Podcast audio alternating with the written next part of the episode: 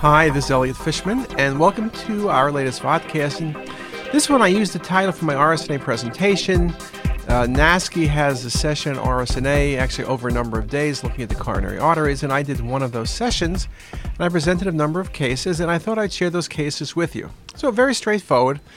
I'll discuss the case, show you some images, let you think about it, and I'll tell you the best answer. Okay? Very simple. A couple of these cases, maybe the first two, I may have shown somewhere else during the past year or two. The last five I know are all great cases. The first two are easiest, and I just wanted to just make a few points. So I said a 55 year old male with a history of atypical chest pain had a calcium scoring study with select images, and you could see the patient has plaque in the LAD, and in fact, the Agatston score was 137. So I asked the following question According to current guidelines, are you required to do a calcium score before performing a CTA, before performing a cardiac CTA? Think about it for a second. Actually, when you survey people, which I even did at the meeting, about half of people are doing a calcium score before a cardiac CTA. We do, and half are not. The reason we do it is not that I can't see calcification with the uh, contrast on board, but because a lot of our referring docs like the calcium score still as a way of strategizing in terms of patient management. But by requirements, you don't have to. So half people do, half don't. One reason potentially not to do it in the future, or even now, is that the dose of CTA is so low that the calcium score almost doubles the dose. Interesting. Okay following up that case, based on the image we just saw and an Agatston score of 137, the likelihood of significant stenosis in that patient's LAD was over 50%, 25 to 49%, under 25, or impossible to determine. And this is a very, I won't say tricky question, but it makes you think about what the Agatston score actually tells you. Remember, Agatston score is a way of having an additional risk factor to predict coronary artery disease, but we know with a score of zero, which is the normal score, you still could have uh, stenosis. And we know with a very high score, uh, it would be like almost cement coating a pipe, and you can have a normal classic angiogram. So it's something very much uh, to consider. And so, in fact, the calcium score itself cannot determine the chance of stenosis or what the percent is. I would admit, when you think about it conceptually, the higher the calcium score, the better the likelihood of the patient having stenosis, but there's no good relationship, and so impossible to determine is the correct answer.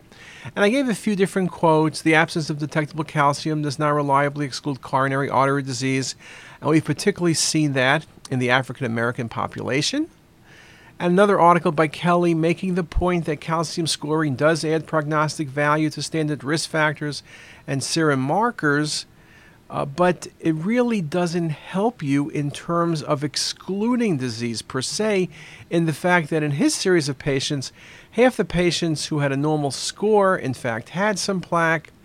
And in fact, 12 patients had moderate to significant disease, and eight of the patients underwent uh, invasive angiography and had coronary stenting. So, again, uh, recognize where things fit in. Okay, let me give you another thing that kind of relates to this a little bit. 62 year old male who had atypical chest pain and had a calcium scoring done first with a very high score 1186. And the question I ask, and you can see the calcium here, should you do a CTA in this patient? And it's interesting when we did a survey and we asked people, do you scan all patients? What if there's a high score? People would say, typically, if they had a very high score, they wouldn't do a coronary study. As we know, the higher the score, the more difficult it is to grade and evaluate the study. And sometimes as calcifications are so extensive with blooming artifact, it's really a problem. But uh, that alone is maybe not the answer. And in fact, none of us sit there at the scanner doing absolute scores. And when we did the study, uh, most people said that there was certain scores that they wouldn't scan patients. And when we asked the score, most said 1,000, though some said 600. But then we asked a follow up question Have you ever canceled a patient? And of course, the answer, not to our surprise, was no.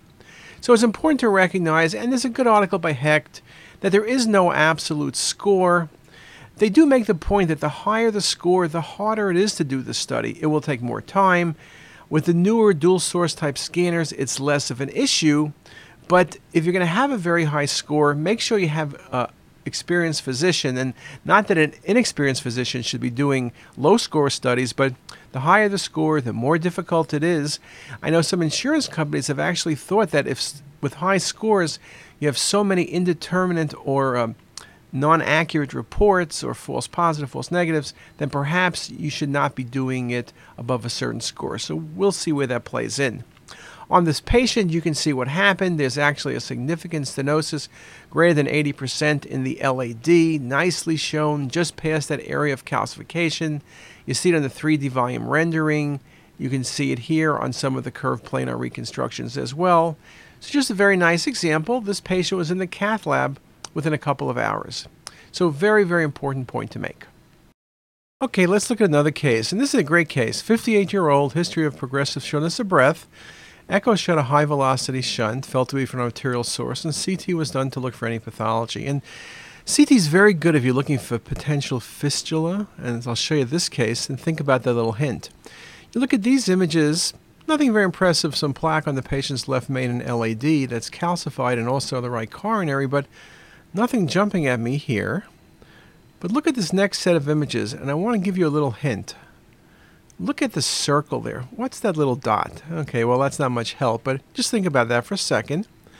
Here's a few coronal views, and I'm going to ask you, what is that dot over there? Okay. And let's look a little bit more at that same projection, but put it in 3D. And now take a look at the patient's left main coronary artery as it goes to LAD, but you'll notice there's something going just above it, right between what I would call the aorta and pulmonary artery. Okay, let's look at that a little bit closer, including with a 3D image. And look at the patient's pulmonary artery. You can see something sitting on top of the pulmonary artery, and I'll show you a few more images. Very nice visualization. Look at that kind of twisty vessel. Very nicely shown. And, um, okay, here's a composite of those images. So I'm ask you a question. What's the most likely diagnosis? And I'll give you four options here. Anomalous left coronary, anomalous right coronary, coronary artery aneurysm, or fistula. So I gave sort of broad categories. And if you think about it, of course, when you're looking it's those small vessel. It's that vessel. What is it doing? Where is it going? That really is the diagnosis. And of course, you see this what looks like an aneurysm sitting on top of the pulmonary artery with vessels. And when you see that appearance, you got to be thinking about a fistula. And so it's a coronary artery fistula. So this patient was evaluated further and was not felt to be a candidate for surgery and was felt to be a candidate for surgery. The patient, in fact, had two communications at surgery, one from the ramus intermedius, which came up on the left, and uh, this was very long and serpiginous fistula, which is what was showing on the 3D. And there was another which emanated from the left main coronary artery on the right side of the main pulmonary artery, both of which were ligated, and the patient did very nicely. So you can see the 3D was really good. So let me ask you a few more questions. The most common cause of a coronary artery fistula is a congenital, a complication of angioplasty, complication of bypass surgery, or trauma? And the answer is congenital. And we'll explain that a bit more in a moment. Another question coronary artery uh, is most commonly involved with fistula. Which of the following is it? It's kind of interesting. You always want to say the left coronary artery because it's the most important vessel, but like many things, including coronary artery aneurysms, it's the right coronary that's most commonly involved. So let me give you some facts. Coronary fistula it's communication between the coronary artery and another vascular structure, be it artery, vein, or chamber. The most common drainage is to the right ventricle or the right atrium or pulmonary artery, as in this case. But the drainage can be most anywhere coronary sinus, SVC, as well as the left atrium and ventricle. The right coronary artery is the most commonly involved in about two thirds of cases. And the coronary artery, no surprise, is dilated and tortuous, and most cases are treated with surgery. Patients sometimes are asymptomatic but typically present with hemodynamic issues ranging from the equivalence of ASD or VSD to myocardial ischemia. And again, um, the key thing is where the draining happens. Now, in terms of the etiology, as I mentioned, congenital is most common, but the other choices I gave you, from chest trauma to angioplasty to bypass surgery, complications of cardiac transplantation, all indeed can occur. Couple other comments with fistulae. It's often an incidental finding on cath or on autopsy. 0.18% was the uh, typical numbers. And again, as I said before, patients can be symptomatic with a range of findings. And CT, in fact, is very good in these patients because 3D mapping works very nicely for visualization of the origin, course, and distal vessel entry site of coronary artery fistulas, uh, as shown in this article by Dodd.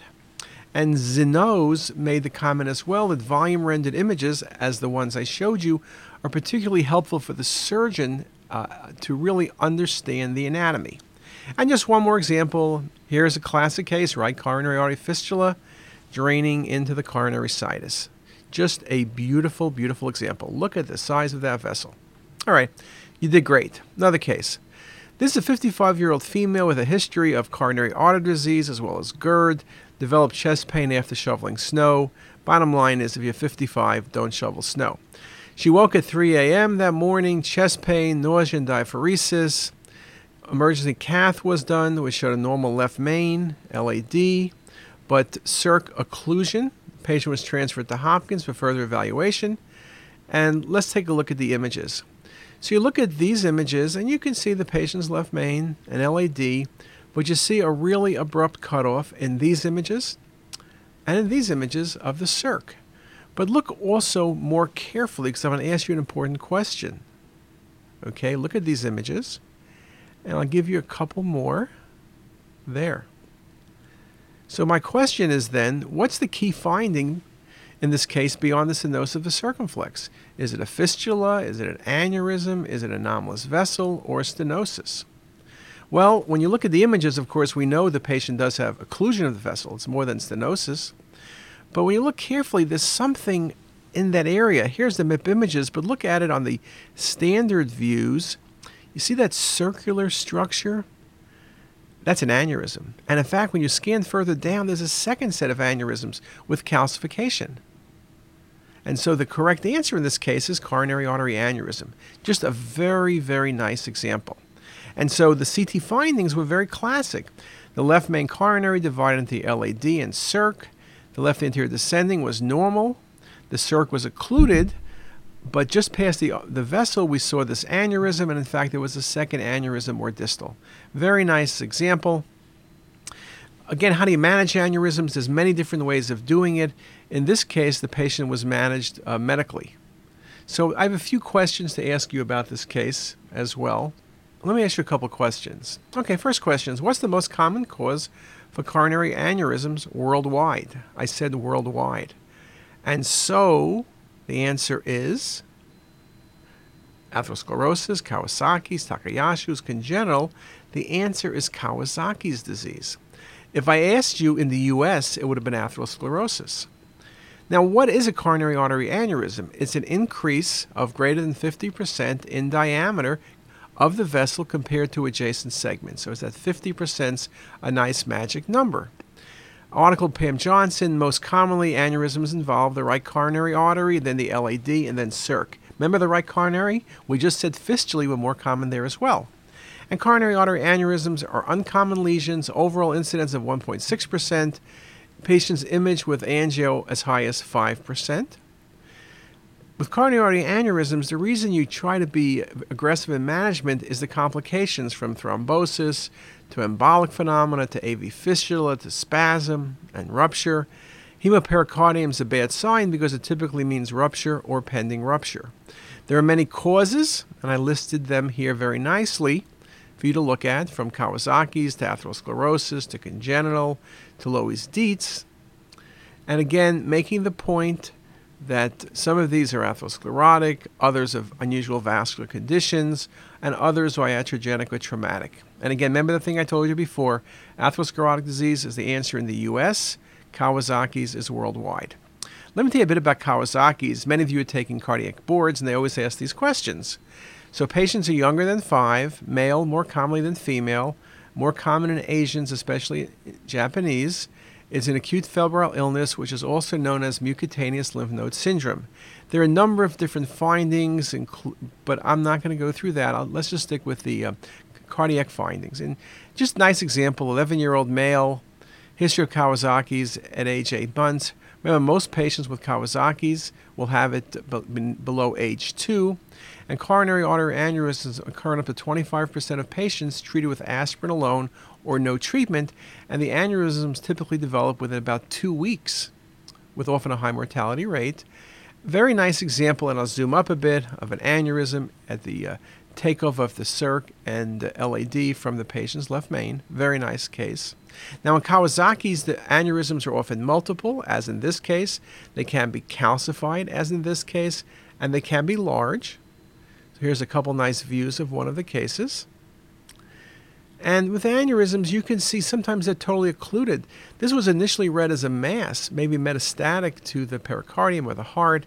Look where the right coronary should be. You never see the right coronary. That's a right coronary artery aneurysm. Just a beautiful, beautiful example. In terms of management, medical management is usually the way things go in many cases anticoagulant and antiplatelet therapy. But if drug therapy fails, then bypass grafts or stent placements are alternative. So, again, non invasive is usually the way things go. Okay, that's about, well, let's say we're about halfway through. So why don't we just take a break here and then we'll come back and do the rest of the cases after. And with that, see you in a bit.